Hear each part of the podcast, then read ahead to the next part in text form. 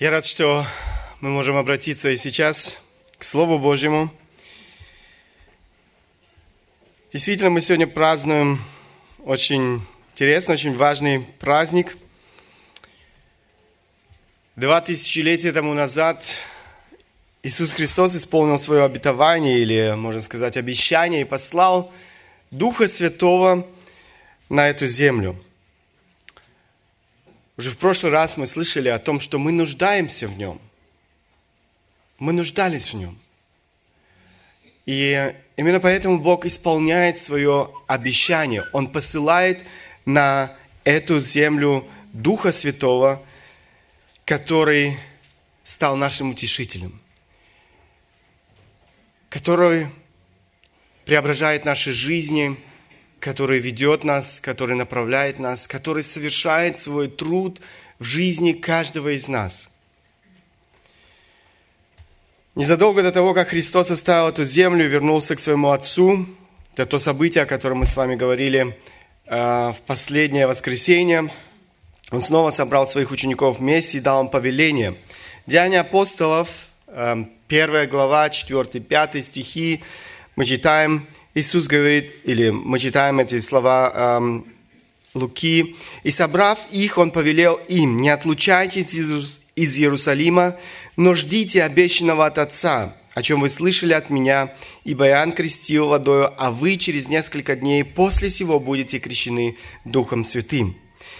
В продолжение этой главы мы читаем другие важные слова Иисуса Христа, обращенные уже к ученикам – 8 стих, 1 глава. «Но вы примете силу, когда сойдет на вас Дух Святой, и будете мне свидетелями в Иерусалиме, во всей Иудее, Самарии и даже до края земли». Это обещание Иисуса исполнилось в день Пятидесятницы. Это тот день, который мы сегодня с вами празднуем. В день Пятидесятницы Дух Святой сошел на учеников Иисуса Христа – С приходом Духа Святого на эту землю ученики Христа обрели силу. Это то, о чем говорил Христос. Это то, о чем мы читаем в этом стихе. Но вы примете силу, когда сойдет на вас Дух Святой. Они обрели, можно сказать, божественную силу, неземную силу. Это событие изменило коренным образом их жизнь, это событие изменило, можно сказать, всю мировую историю. Из запуганных, сомневающихся, разочарованных они превратились э, в бесстрашных, мужественных свидетелей Иисуса Христа. В греческом языке слово «свидетель» означает «умирающий за свою веру». Умирающий за свою веру. Почему? Потому что очень часто именно смерть была ценой за свидетельство о Христе. Дух Святой наделял учеников Христа этой силой быть такими свидетелями. Ничто не могло их сломить, ничто не могло их остановить, никакие трудности, никакие лишения, никакие притеснения, никакие преследования. Они понесли Евангелие действительно во все уголки этого мира. Они переворачивали с ног на голову города, в которые они приходили. Они зажигали этим огнем веры других людей вокруг себя. Число христиан возрастало неимоверно. Это то, о чем мы читаем в этой книге «Деяния апостолов». Их сжигали на кострах, их бросали на растерзание диким зверям, над ними жестоко издевались, их безжалостно убивали, но это не заставило их молчать. Это нисколько не остановило распространение Евангелия в этом мире. Эти ученики с радостью умирали за свою веру. Они почитали это даже за честь, э, страдать за имя Иисуса Христа, за свою веру в Иисуса Христа. Они продолжали дело благовестия на этой земле. К сожалению, если мы смотрим на состояние современной церкви, мы видим, что действительно между тем, о чем мы читаем на первых страницах Священного Писания – и той картины, которая сегодня открывается в современной церкви, большая разница. Вопрос, который, я думаю, многие задают сегодня себе, Почему мы лишены этой силы? Что произошло с нами в нашей жизни? Что произошло в современной церкви? Почему так много верующих, даже целые церкви, лишены всякой духовной силы? Неужели изменился Бог? Неужели Дух Святой лишил нас этой силы, которой обладали верующие первого столетия? Сила, которая помогала им одерживать победу над грехом, сила, которая делала их свидетельство действительно ярким и зажигающим, сила, которая делала их служение таким плодотворным, сила, которая делала их жизнь исполненной смысла и радости.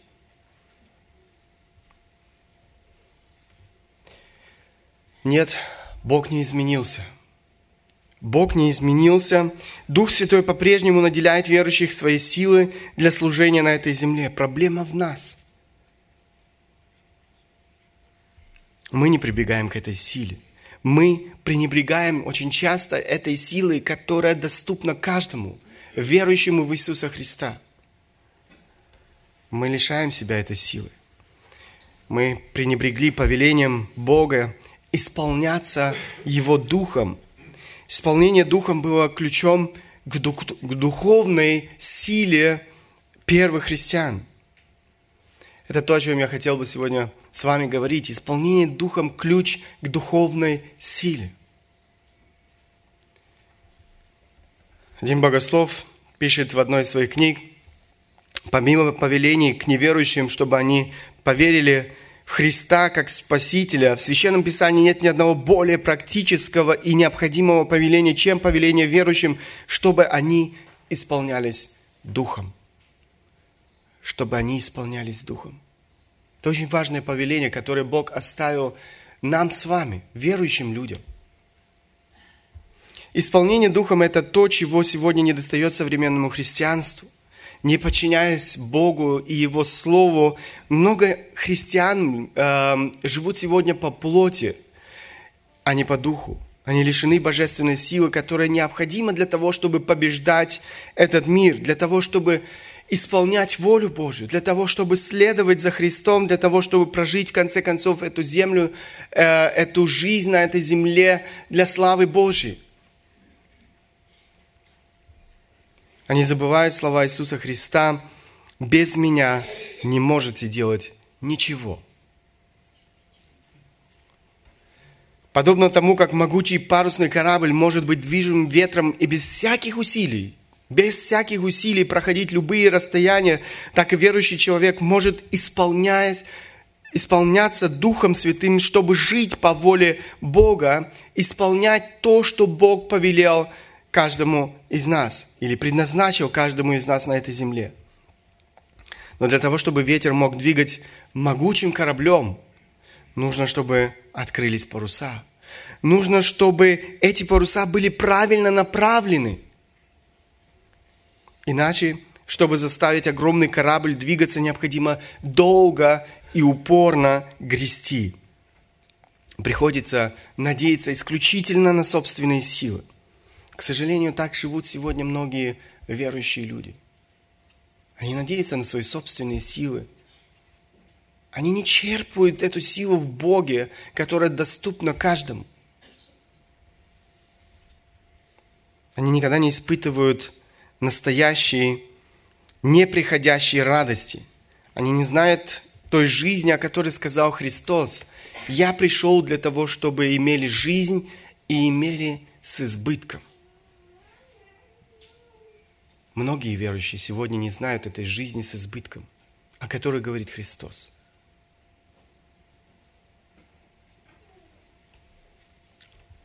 Исполнение Духом – это не предложение Бога. Исполнение Духом – это не просто хорошее пожелание. Исполнение Духом – это повеление Бога. Повеление Бога для каждого верующего человека без исключения – я бы хотел с вами посмотреть еще раз немножко внимательно это повеление. Исполнение Духом как повеление Бога.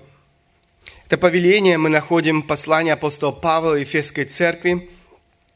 Я вам хочу сказать, что э, мы находим в Библии другое эм, исполнение Духом. Исполнение духом, я бы сказал, которое не зависит от человека, но является суверенным актом Бога. Один пример такого исполнения мы находим, например, эм, когда мы читаем о жизни Иоанна Крестителя. Он был исполнен Духом Святым, Святым написано от чрева матери. Это то, что делал Бог. Это его суверенное вмешательство в жизни человека. Мы будем сегодня говорить о повелении Бога верующим исполняться Духом.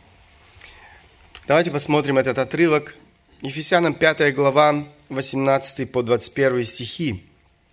«И не упивайтесь вином, от которого бывает распутство, но исполняйтесь Духом, назидая сами себя псалмами и словословиями, песнопениями, духовными, пая и воспевая в сердцах ваших Господу, благодаря всегда за все Бога и Отца во имя Господа нашего Иисуса Христа, повинуясь друг другу в страхе Божьем. Может быть, кому-то покажется странным, что апостол Павел вдруг в этом контексте говорит о вине. Или говорит о том, чтобы мы не упивались вином. Дело в том, что пьянство – трагедия не только современного общества – а, пьянство было очень распространенным явлением во все времена. Пьянство было весьма распространенным явлением среди язычников времени апостола Павла. Кроме того, употребление вина было э, составной частью поклонения языческим идолам, лжебогам. Поклонение Дионису было хорошо известно в античном мире. Почитатели Диониса испытывали экстаз единения э, со своим, можно сказать, лже Богом.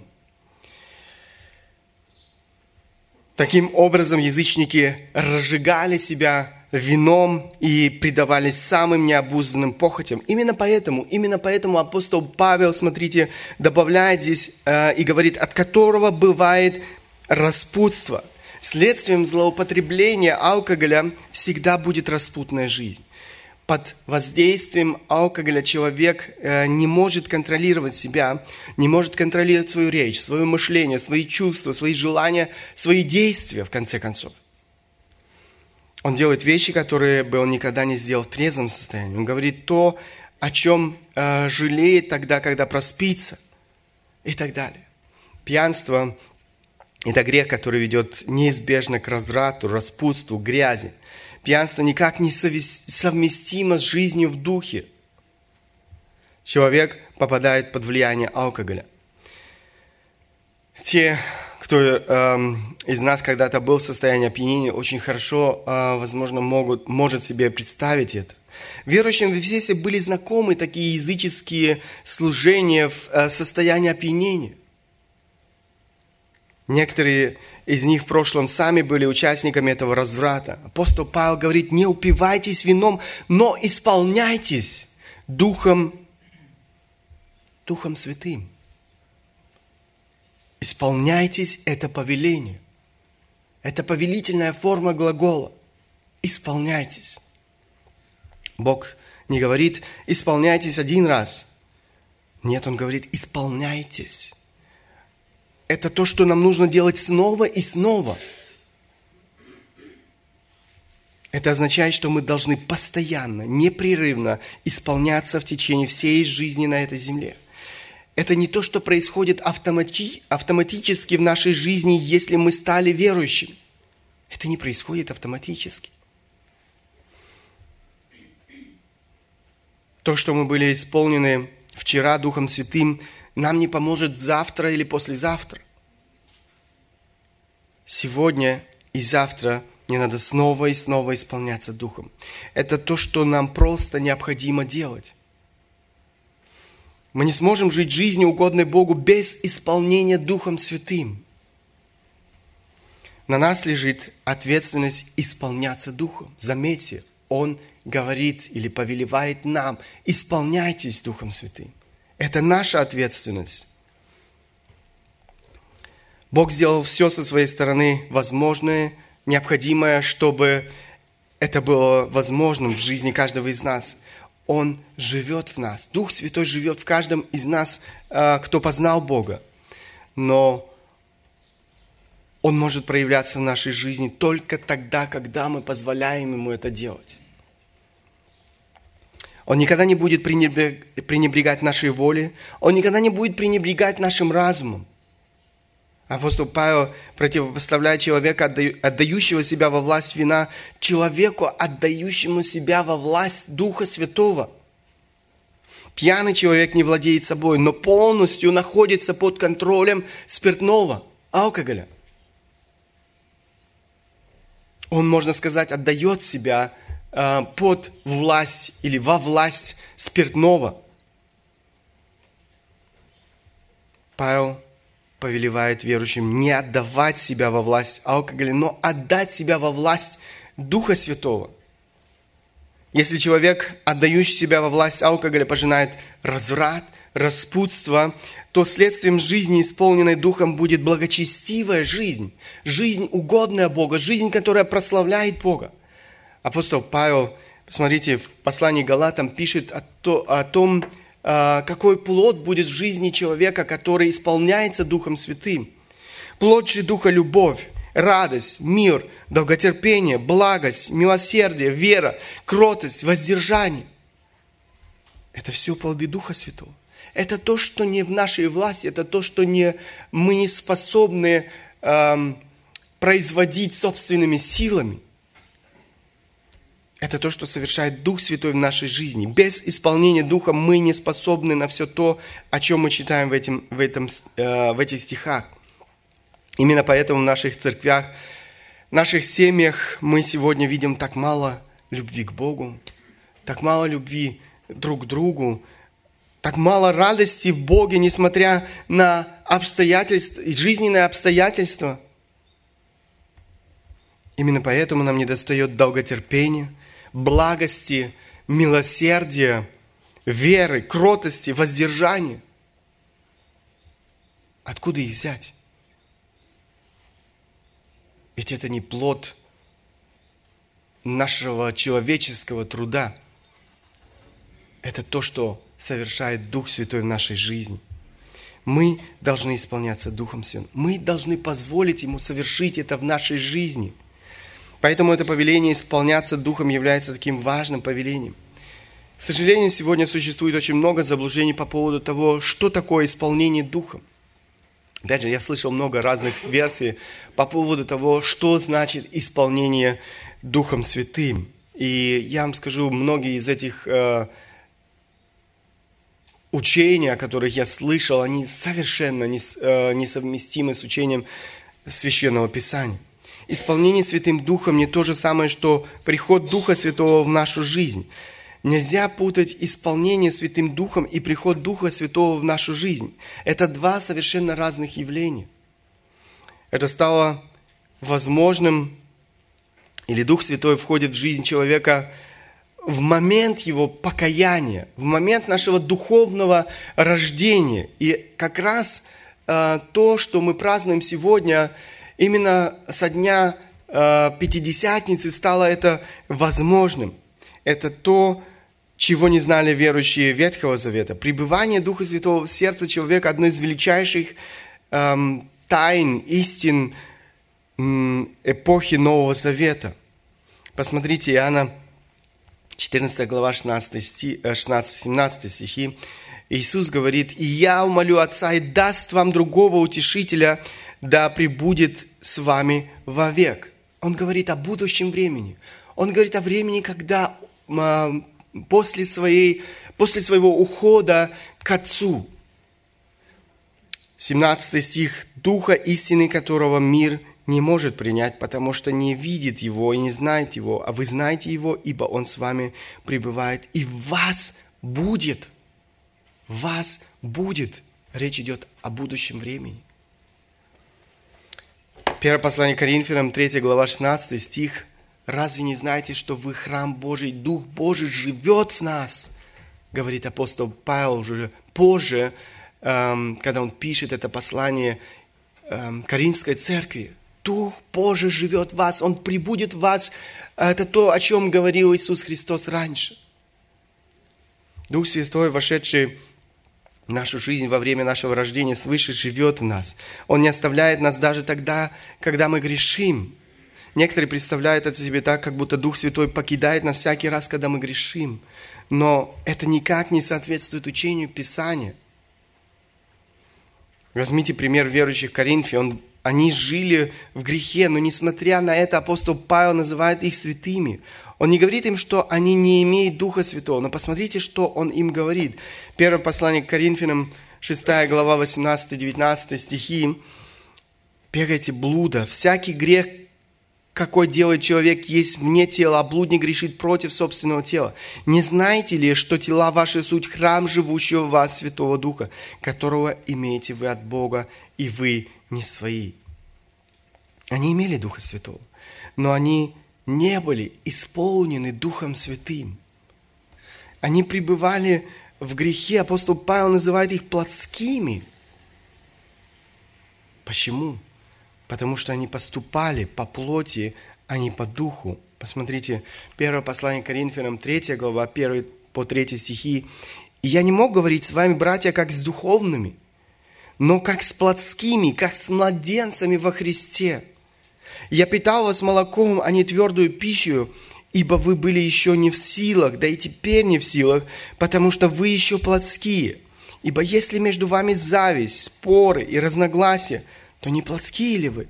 И не по человеческому ли обычаю поступаете? Он называет их плотскими. К сожалению, это часто это то, что мы можем переживать сегодня в современной церкви. Очень многие люди, не исполняясь Духом Святым, живут по плоти. Они поступают, в принципе, как люди, не знающие Бога.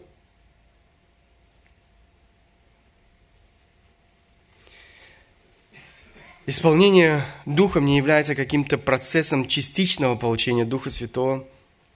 Я не знаю, есть некоторые, которые думают, представляют себе, что сначала ты получаешь, я не знаю, 20% э, Духа Святого, потом еще 20% и так далее. Дух Святой – это личность Бога. И его нельзя разделить на части, как невозможно разделить на части кого-то из сидящих здесь. Я не могу быть на 50% в одной комнате и на 50% в другой комнате. Каждый верующий человек имеет его в полноте, поэтому молитва вроде «Господи, дай мне Духа Святого» никак не уместна. Если ты верующий, если ты рожден свыше, Он живет в тебе. Если мы рождены свыше, мы имеем Духа Святого. Неуместной такая молитва, как «Господи, пошли мне еще Духа Святого» или «больше Духа Святого». Библия говорит, мы имеем его в полноте. Бог не дает его нам по частям. Сам Христос говорит, ибо не мерую дает Бог Духа. Исполнение Духом – это не какое-то одно, одноразовое переживание, которое затем сопровождается, не знаю, говорением на языках или еще какими-то видениями, какими-то чудесными явлениями. Это не какое-то мистическое переживание, доступное только некоторым избранным. Это еще одно заблуждение, которое существует сегодня. Исполнение Духом – это не то же самое, что крещение Духом. Крещение Духом происходит, опять же, в момент, когда происходит рождение свыше – когда Дух Святой входит в нашу жизнь, об этом говорит э, Священное Писание. Посмотрите, первое послание Коринфянам, 12 глава, 13 стих. «Ибо все мы одним Духом крестились в одно тело, иудеи и елены, рабы или свободны, и все напоены одним Духом». Это реальность, которая остается для нас сокрытой. То есть мы не можем этого видеть. Однако мы испытываем результат этого крещения, принятия Духа Святого в своей жизни – в момент крещения Святым Духом Христос погружает каждого верующего человека э, в тело Иисуса Христа, в единство с другими верующими. Крещение Духом – это одноразовое явление. Если человек родился свыше, то он уже крещен Духом Святым. Поэтому не может такого быть, чтобы человек был верующим и не крещенным Духом Святым. Понимаете, это э, вещи, которые нераздельны. Исполнение Духом Святым не является тем же, что и запечатление Духом Святым. Как крещение Святым Духом, так и запечатление Святым Духом происходит в момент духовного рождения человека. И об этом мы читаем в Священном Писании. Коротко. эм, Ефесянам 1 глава 13-14 стих. «В нем и вы, услышав слово истины благовествование вашего спасения, и уверовав в него, смотрите, уверовав в него, запечатлены обетованным Святым Духом, который есть залог наследия нашего для искупления удела его в похвалу славы его». Итак, мы с вами говорили об исполнении Духом как важном повелении Бога. Теперь я хотел бы с вами посмотреть эм, как же, как же каждый из нас, каждый э, верующий может действительно исполнять или достигать исполнения Духом Святым, путь к исполнению Духом Святым. Каким образом мы можем практически исполняться э, Духом Божьим ежедневно в нашей жизни.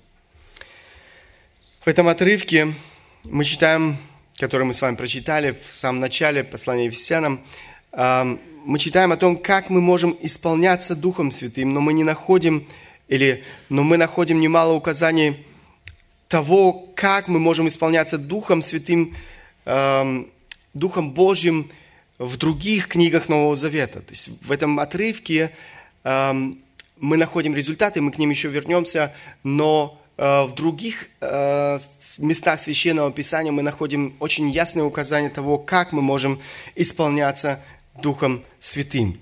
Первое условие, о котором я бы хотел сказать, это подчинять свою жизнь ежедневно Богу. Смотрите, апостол Павел говорит в послании Галатам, 2 глава, 19-20 стихи, «Я сораспялся Христу, и уже не я живу, но живет во мне Христос, а что ныне живу во плоти, то живу верою в Сына Божия, возлюбившего меня и предавшего себя за меня». Смотрите, апостол Павел говорит, э, здесь о том, что он умер. Казалось бы, противоречие. Что можно, эм, что можно ожидать от мертвого человека? В каком отношении он умер? Что можно ожидать от того, кто умер? В принципе, ничто. Но в этом вся суть. В этом вся суть. Если я умираю, для себя тогда начинает жить, э, жить Христос во мне. И это то, о чем говорит апостол Павел здесь. Он говорит не просто а, о чем-то или о какой-то смерти, он говорит, я умер для себя. Если я умираю, тогда начинает жить Христос во мне. Он живет через меня. Значит ли это, что апостол Павел хочет сказать, что он как личность больше не существует? Конечно же нет.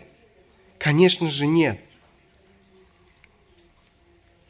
Не это он хочет сказать. Он говорит о том, что он подчинил свою волю, он подчинил свой разум, он подчинил свои чувства, свою жизнь воле Иисуса Христа. Не его «я» определял э, его жизнь, но Христос. Христос стал господином его жизни, а он стал его рабом. Каким образом жил в нем Христос? Посредством Духа Святого посредством Духа Святого, который пребывал в нем, точно так же, как он пребывает в жизни каждого верующего человека. Чтобы жил Христос, нужно умереть. Нужно умереть для себя. Нужно умирать ежедневно для своего «я». Нам нужно ежедневно устраивать Эм, похороны в нашей жизни, чтобы хоронить свою я, свой эгоизм, свою гордость и все из этой серии. Иоанн Креститель говорит, ему должно расти, а мне умоляться. Здесь он говорит о Христе и своем отношении к Нему. Этот принцип можно применить и в нашей жизни, во взаимоотношениях со Святым Духом. Сам Иисус говорит, посмотрите, Евангелие от Луки, 9 глава, 23 стих, «Ко всем же сказал, если кто хочет идти за мною, отвергни себя и возьми крест свой, и следуй за мной». И следуй за мной. В русском переводе здесь выпущено одно слово «возьми крест свой», в оригинале, или если вы даже немецкий э, перевод возьмете, там стоит ежедневно. Nehmen sein Kreuz auf sich täglich, то есть э, бери свой крест ежедневно. Отвергать себя, брать на себя крест ежедневно. Значит, ежедневно хоронить свое «я», ежедневно хоронить свой эгоизм, свою гордость для того, чтобы Христос посредством Духа Святого мог жить через нас до тех пор, пока мы не освободим Ему место. Он не сможет что-либо делать через нас. Невозможно наполнить сосуд, если он уже чем-то занят. Прежде чем его наполнить новым содержанием, его нужно освободить. Это то, что является нашей ответственностью. Представьте себе, если бы Христос сегодня попросил вас воспользоваться вашим телом и прожить вместо вас этот день. Пойти вместо вас на работу, заботиться вместо вас о семье, воспитывать вместо вас ваших детей, расходовать вместо вас ваши деньги, общаться вместо, вместо вас с людьми в вашем окружении, решать вместо вас ваши конфликты, прийти вместо вас в церковь. Представьте себе эту картину. Я думаю, многое было бы иначе. Может быть, вам трудно себе это представить, но это как раз то, что Христос посредством своего Духа желает делать в жизни каждого из нас. Вопрос, могут ли люди в вашем окружении, ваши дети, ваша жена, ваш муж, соседи, коллеги на работе увидеть живого Иисуса Христа в вашей жизни? Или же они видят всего лишь проявление вашего «я», вашей гордости, надменности и многого другого? Может ли Святой Дух, живущий в вас, чувствовать себя хозяином вашей жизни – он видит намного глубже, Он видит и наши мотивы, Он видит и наши побуждения. Что нами движет, если мы делаем то или иное? Действительно ли мы движимы мотивами, которые угодны Богу? Или же нами, или же мы движимы эгоизмом, гордостью, желанием славы, желанием иметь признание у людей? Если это так, то это не что иное, как утверждение своего собственного «я» даже если вы делаете это для Бога. Да, люди могут, люди могут служить Богу, но при этом утверждать свое собственное «я». Второе условие – подчинять все сферы своей жизни Богу. В принципе, это всего лишь дополнение к первому условию. Бог желает, чтобы мы эм, действительно каждую сферу своей жизни подчинили Ему. Посмотрите послание к римлянам, 12 глава, 1-2 стихи. «Итак, умоляю вас, братья, милосердием Божьим, представьте тела ваши в жертву живую, святую, благоугодную Богу для разумного служения вашего. И не сообразуйтесь веком сим, но преобразуйтесь обновлением ума вашего, чтобы вам познавать, что есть воля Божья, благая, угодная и совершенная».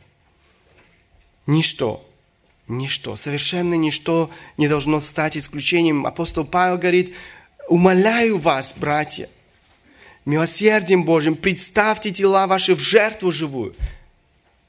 Помните, апостол Павел говорит, эм, что он умер для себя. Жертва – это то, что тоже не живет. Так вот, апостол Павел здесь пребывает, чтобы мы стали этой жертвой. Принесли опять же свое «я», в жертву.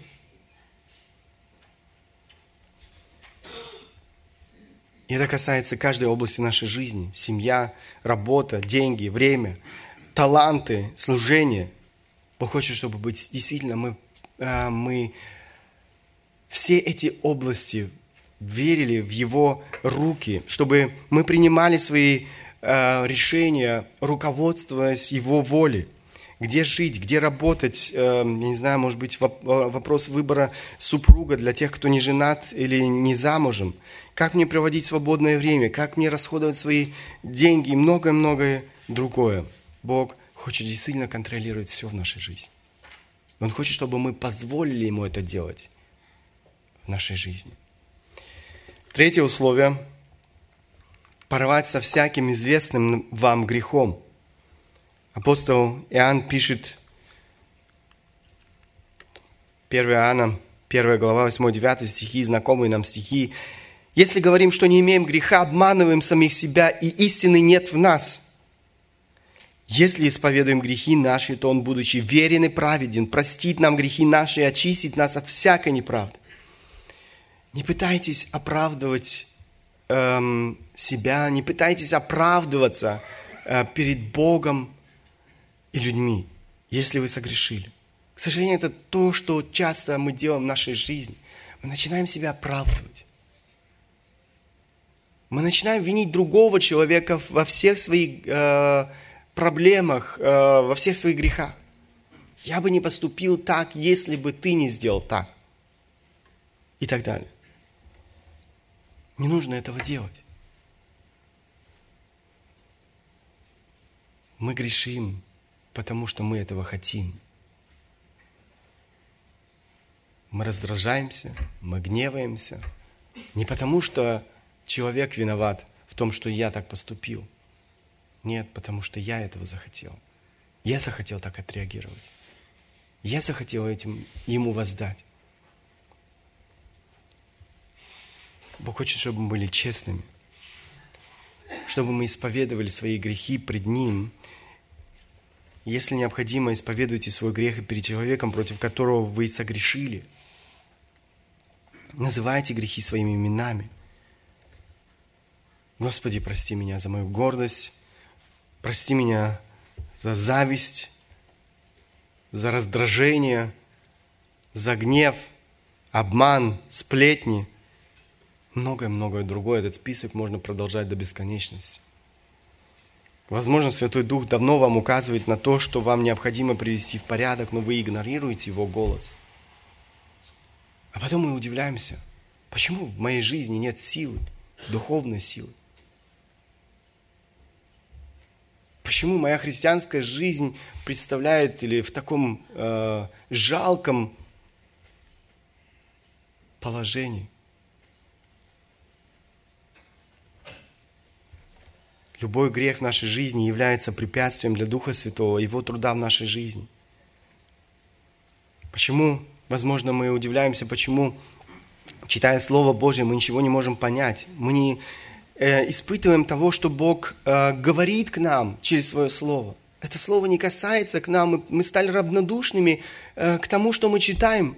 Может быть, это стало привычкой уже читать Библию, но при этом я не испытываю того, что Бог говорит ко мне через Слово Божье.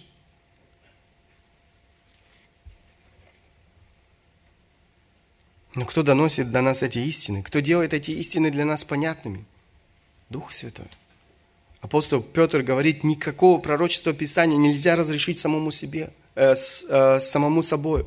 Другими словами, вы не поймете Священного Писания, если Дух Святой не будет, не позволит вам и не откроет вам эти истины.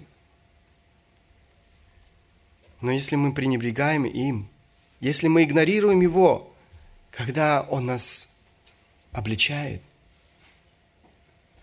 мы не можем ожидать того, что Он будет делать свой труд в нашей жизни. Этого не будет происходить. Любой грех является препятствием в общении с Богом. Возможно, вы удивляетесь, почему ваши молитвы остаются неуслышанными. Вы молитесь, другие рассказывают о том, как Бог услышал их молитву, но в вашей жизни ничего не происходит. Вы молитесь, и вам кажется все это бесполезно. Неудивительно если вы игнорируете голос Духа Святого в вашей жизни. Тогда, когда Бог обличает вас посредством Духа Святого, не будет ничего происходить.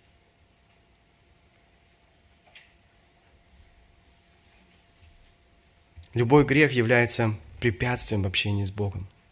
Не сравнивайте себя с другими верующими, которые живут плотской жизнью.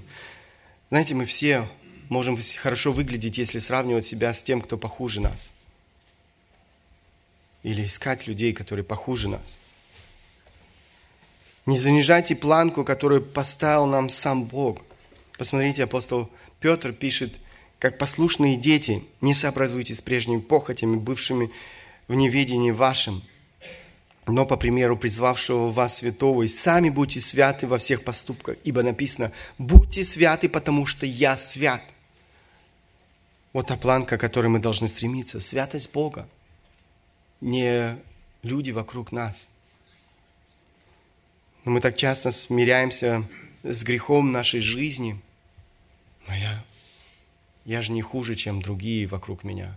Если вот на его жизнь посмотреть, как он живет. Мы привыкаем к греху в нашей жизни. Мы живем с этим грехом годами. Нас это, нас это не беспокоит, что мы каждый день раздражаемся, что мы каждый день гневаемся. Нас не, не, нисколько не э, пугает, что мы, возможно, я не знаю, каждый день сплетнями занимаемся. И многое-многое другое из этого списка. Потом мы удивляемся, почему не происходит ничего в моей духовной жизни. Бог хочет, чтобы мы были радикальны в борьбе с грехом. Грех разрушает нашу духовную жизнь. Грех разрушает наши отношения с Богом. Грех разрушает наши отношения с Духом Святым. Четвертое условие – пребывать в непрерывном общении с Богом.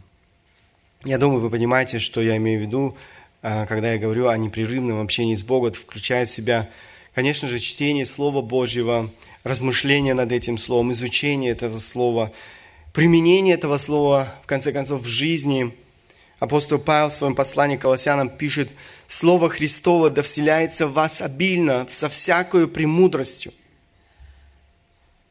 Будьте щедрым в том, чтобы насыщать себя, свое сознание этим словом. Не скупитесь.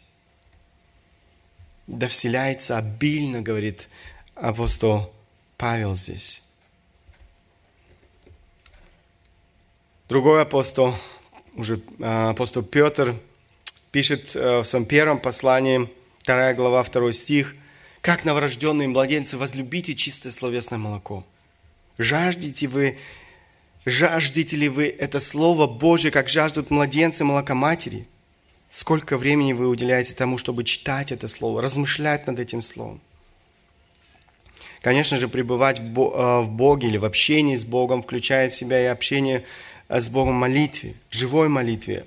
Опять же, апостол Павел пишет, всегда радуйтесь, непрестанно молитесь. Непрестанно молитесь за все, благодарите, ибо такова о вас воля Божья. Это воля Божья. Она открыта нам, каждому из нас. Если вы хотите исполняться Духом, то молитва должна стать для вас неотъемлемой частью жизни. Снова и снова Писание ободряет нас проводить время в общении с Богом.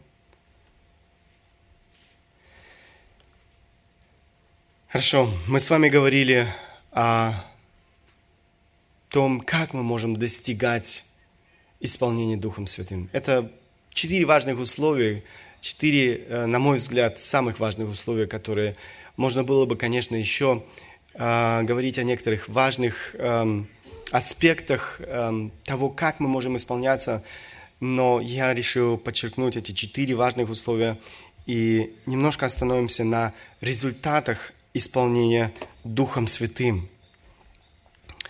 Результаты исполнения Духом Святым. Что происходит? Что происходит в жизни человека, который исполнен Духом Святым? Что характеризует человека, исполненного Духом Святым? Э, посмотрим, что говорит по этому поводу Библия. Опять же, есть много сегодня э, всевозможных представлений, которые эм, которые очень распространены сегодня в христианских кругах, особенно в, харизма, э, в харизматических церквях, пятидесятнических церквях. Но э, я хотел бы с вами посмотреть то, на то, о чем говорит действительно Библия, к какому результату приводит исполнение Духом Святым. Опять же, возвращаясь к этому отрывку, не упивайтесь вином, от которого бывает распутство, но исполняйтесь духом, назидая сами себя псалмами, словословиями, песнопениями духовными, пая и воспевая в сердцах ваших Господу, благодаря всегда за все Бога и Отца во имя Господа нашего Иисуса Христа, повинуясь э, друг другу в страхе Божьем. Здесь мы читаем о результатах исполнения Духом Святым. К сожалению, русский язык передает, э, или русский перевод э, передает это не совсем точно. Эм, э, в русском переводе эти стихи больше указывают на путь исполнения Духом Святым на то, как э, мы можем исполняться Духом Святым. Но в греческом языке это причастие. Причастие, которое указывает на результат, на результат, то есть на то, к чему мы придем, если мы будем исполняться Духом Святым. Новый лингвистический и эксегетический ключ к греческому тексту Нового Завета дает следующую заметку. Последующие четыре причастия указывают на действие Духа внутри нас. То есть это то, что Дух э, Святой делает в нас, то, к чему Он нас побуждает. Одно из следствий исполнения Духом, о котором мы читаем в этом тексте, это то, что христиане, исполненные Духом, назидают самих себя псалмами и словословием, песнопением духовным. Бог переполняет наше сердце. И мы не можем молчать. Это будет находить свое выражение в том, что э, мы своими устами будем славить Бога. Иисус Христос говорит, от избытка сердца говорят уста. То есть человек, исполненный Духом Святым, он будет славить Бога. Он не сможет молчать. Это не будет чем-то искусственным, наигранным, но естественным побуждением сердца. Мы будем петь. Мы будем петь независимо от того, обладаем мы хорошим голосом или нет, хорошим слухом или нет. Мы будем петь, несмотря на все трудности. Деяния апостолов мы читаем о том, что Павел Сила, находясь в заключении, в тюрьме, в Филиппах, молясь, воспевали Бога. Они страдали, они переживали боль. Но несмотря на эту боль, несмотря на все эти жизненные обстоятельства, с которыми они столкнулись, они воспевали, прославляли, э, воспевали Бога. Они были исполнены Духом. Несмотря на всю жестокость, которую к ним применили и эм, избили, э, они пели и прославляли Бога. Мы читаем о том, что в вечности искупленные будут прославлять Бога в песнопении. Прославление Бога в песнопении, молитве является отражением жизни в духе.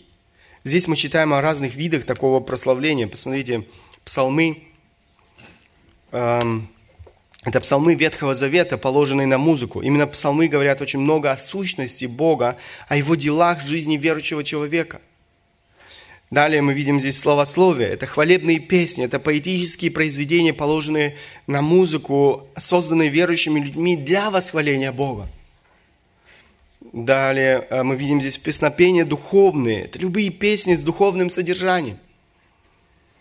Поя и воспевая в сердцах ваших Господу, это не должно быть каким-то ритуалом, не должно быть какой-то традицией. Это должно исходить из глубины души и сердца, которое исполнена Богом, исполнена Духом Святым. Это хвала Богу, свидетельство э, внутренней радости. Это как огонь, который ничто не может погасить. Если мы поем только устами, а наше сердце при этом не принимает никакого участия, тогда это далеко, далеко от настоящего прославления. Это просто внешний ритуал. Слышали, наверное, такое выражение «душа поет»? Бог желает, чтобы наше прославление имело свое начало в нашем сердце, которое исполнено Богом, исполнено Духом Святым. Наши песни должны звучать Господу, а не для развлечения публики, не для того, чтобы привлекать к себе внимание. Далее, другим следствием исполнения Духом Святым будет благодарное сердце. Посмотрите, 20 стих здесь. «Благодаря всегда за все Бога и Отца во имя Господа нашего Иисуса Христа». Один проповедник пишет, «Самый величайший дар, который мы можем принести Богу, это наше благодарное сердце, потому что единственное, что мы можем дать Ему, это признательность за то, что все имеющееся в нашем распоряжении получено нами от Него. Человек, сердце которого заражено эгоизмом, гордостью, не способен благодарить Бога. Но сердце, исполненное Духом Святым, э, переполняется благодарностью Бога. Богу. Благодарность Богу – это не что иное, как выражение веры человека. Неблагодарность же – это не что иное, как неверие. Человек благодарный понимает, кому он всем обязан в своей жизни. Он ценит то, что Бог по своей милости дарит ему. Он понимает, что он недостоин всех этих благословений. Он не воспринимает это как само собой разумеющееся в своей жизни. Это выражение признательности Богу за хлеб насущный, за Его заботу, за Его защиту, за Его благословение, за Его милость, за Его спасение, за Его любовь. Человек, исполненный Духом Святым, будет благодарить Бога. Он будет благодарить Бога всегда. Он будет благодарить Бога за все. Он будет благодарить Бога, несмотря на все жизненные обстоятельства. Не только тогда, когда в жизни все гладко, не только тогда, когда жизни все улыбается, но тогда, когда Бог, возможно, допускает болезнь, тогда, когда, возможно, потерял работу – когда обстоятельства в жизни складываются не так, как я себе пред, э, представлял.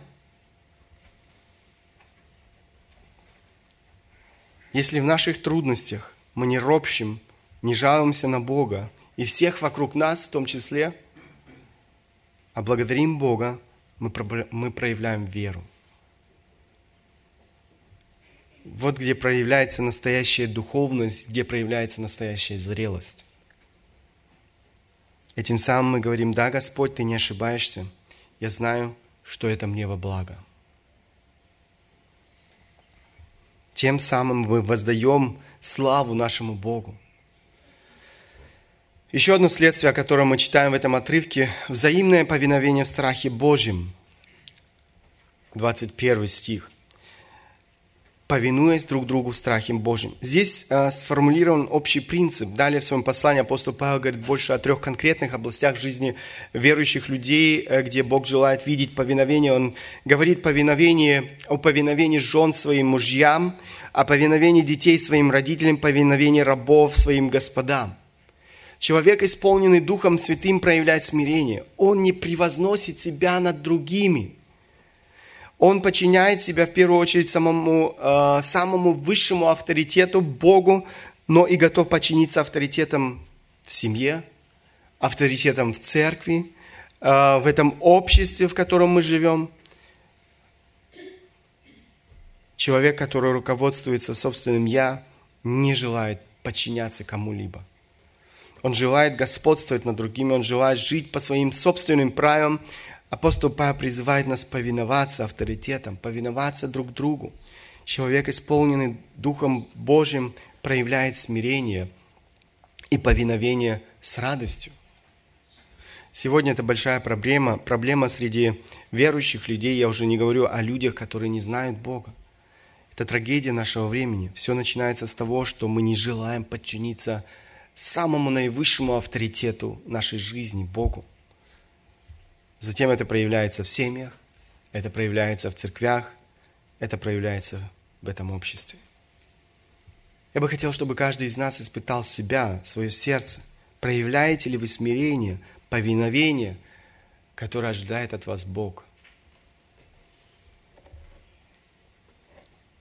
Ибо если между вами зависть и споры, разногласия, то не плотские ли вы, и не по человеческому ли обычаю поступаете, говорит апостол Павел в своем эм, послании к Коринфянам.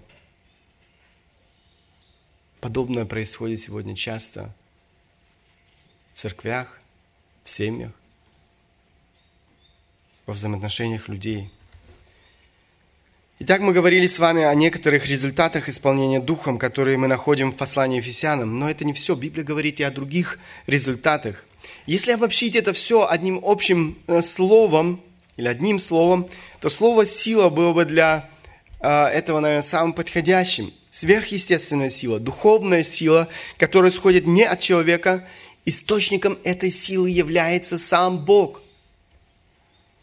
Помните отрывок, который мы читали с вами в начале э, Деяния апостолов?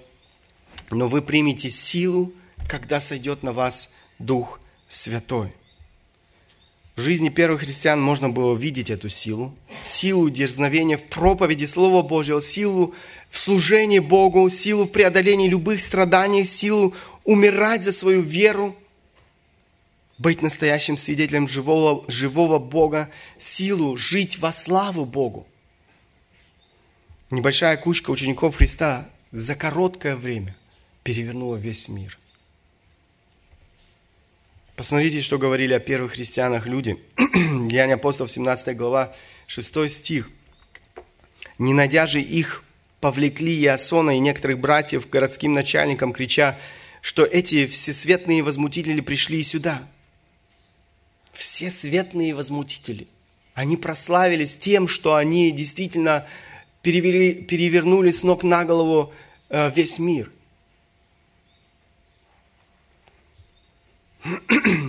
Вы не можете себе представить, на что способна церковь, в которой верующие проявляют послушание этой важной заповеди, этому важному повелению исполняться Духом Святым. Это далеко от того, что мы видим сегодня во многих э, харизматических кругах, где исполнение Духом, эм, не контролируя, эм, где это исполнение Духом проявляется, я не знаю, как... Эм, экстаз какой-то, когда люди, не контролируя себя, свой разум, падают на землю, начинают произносить какие-то никому непонятные звуки, заражаются смехом э, и делают многое другое, что никак не, мож, не может славить Бога. Посланник Тимофея апостол Павел пишет, «Ибо дал нам Бог духа не боязни, но силы и любви и целомудрия».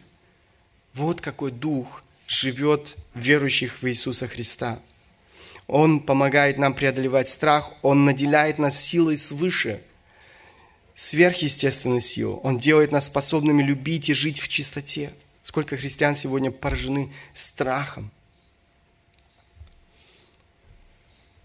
Сколько мужчин, братьев сегодня поражены страхом. Они не желают оставить эту зону комфорта, в которой они себя чувствуют э, безопасно и брать на себя ответственность в своей семье, в церкви, в обществе. Проблема наших церквей не в каких-то методах, о которых мы так охотно дискутируем, а в том, что мы живем по плоти. Мы не исполняемся Духом Святым, лишены Его силы в этой жизни. Иисус сказал, Иоанна 14 глава 12 стих, «Истинно, истинно говорю вам, верующий в Меня, дела, которые творю Я, и Он сотворит, и больше сих сотворит, потому что я к Отцу моему иду. Это обетование, данное нам самим Христом. Бог силен через каждого из нас совершить много великих дел. Это то, что Он желает делать в жизни каждого из нас. Итак, подводя итог сказанному, я еще раз хотел бы повторить основные мысли. Мы с вами говорили о такой важной теме для каждого христианина, как исполнение Духом ключ к духовной силе. Первое, о чем мы с вами рассуждали, это исполнение Духом как повеление Богу. Это, как я уже сказал, не предложение, это не пожелание хорошее, это повеление. Бог повелевает тебе и мне исполняться ежедневно Духом Святым. Затем мы посмотрели с вами э, очень конкретно, каким образом – как мы можем исполняться Духом Святым? Путь к исполнению Духом Святым. Мы подчеркнули с вами четыре важных условия. Первое – подчинять свою жизнь ежедневно Богу, подчинять все сферы э, своей жизни Богу. Это второе условие. Третье условие – порвать со всяким грехом, со всяким известным грехом. И четвертое условие – пребывать в непрерывном общении с Богом. Последнее – мы увидели с вами результаты исполнения Духом Святым. Что происходит в жизни человека, который исполнен Духом Святым? Христиане, исполненные Духом Святым, назидают самих себя псалмами, славословием и песнопениями духовными. Христиане, исполненные Духом Святым, обладают благодарным сердцем. Христиане, исполненные Духом Святым, проявляют взаимное повиновение в страхе Божьем – и последние христиане, исполненные Святым Духом, обладают сверхъестественной силой, духовной силой, которая исходит не от человека. Источником этой силы является сам Бог. Исполняйтесь Духом. Исполняйтесь Духом Святым, и вы познаете сверхъестественную духовную жизнь. Вы познаете жизнь с избытком, о которой говорил Христос. Жизнь, исполненную смысла, э, победоносную жизнь, жизнь, которая принесет славу Богу. Это то, что я желаю каждому из нас, то, что я желаю себе лично, чтобы мы действительно были церковью, которая исполнена Духом Святым, которая живет для славы Божией и черпает в Боге свою силу. Аминь. Станем по возможности, и я хотел бы обратиться к Богу молитвой. Великий Бог, Творец неба и земли, да, Господь, мы должны признаться, что, к сожалению, мы очень часто пренебрегаем Твоим Духом. Мы пренебрегаем этой важной заповедью, повелением, которое Ты нам оставил, исполняться Твоим Духом. Мы лишены силы, мы лишены радости, мы не знаем, Господь, что такое жизнь с избытком, потому что, Господь, мы проявляем непослушание этой важной заповеди своей жизни. Я прошу Тебя, Господь, помоги каждому из нас не пренебрегать Словом Твоим, не пренебрегать этой важной заповедью, которую Ты оставил каждому из нас. Помоги нам, Господь, действительно не удовлетворяться тем положением, в котором мы сегодня находимся, но стремиться к тому, чтобы действительно исполняться Твоим Духом. Господи, благодарность Тебе за Твое терпение. Благодарность Тебе за Твое прощение, которое Ты даришь каждому из нас, когда мы ищем его, когда мы, Господь, ищем этого примирения с Тобой. Будь милостив к нам. Я прошу Тебя, Господь, помоги нам действительно исполняться Духом Твоим Святым ежедневно, ежечасно, ежеминутно в нашей жизни и жить этой сверхъестественной жизнью, которая открывается для каждого из нас в Тебе. Я прошу Тебя, Господь, мы нуждаемся в Твоей милости мы осознаем, Господь, свою ограниченность и понимаем, Господи, мы нуждаемся в Твоей благодати. Благослови нас, Господь, и услышь нашу молитву. Во имя Сына Твоего Иисуса Христа. Аминь.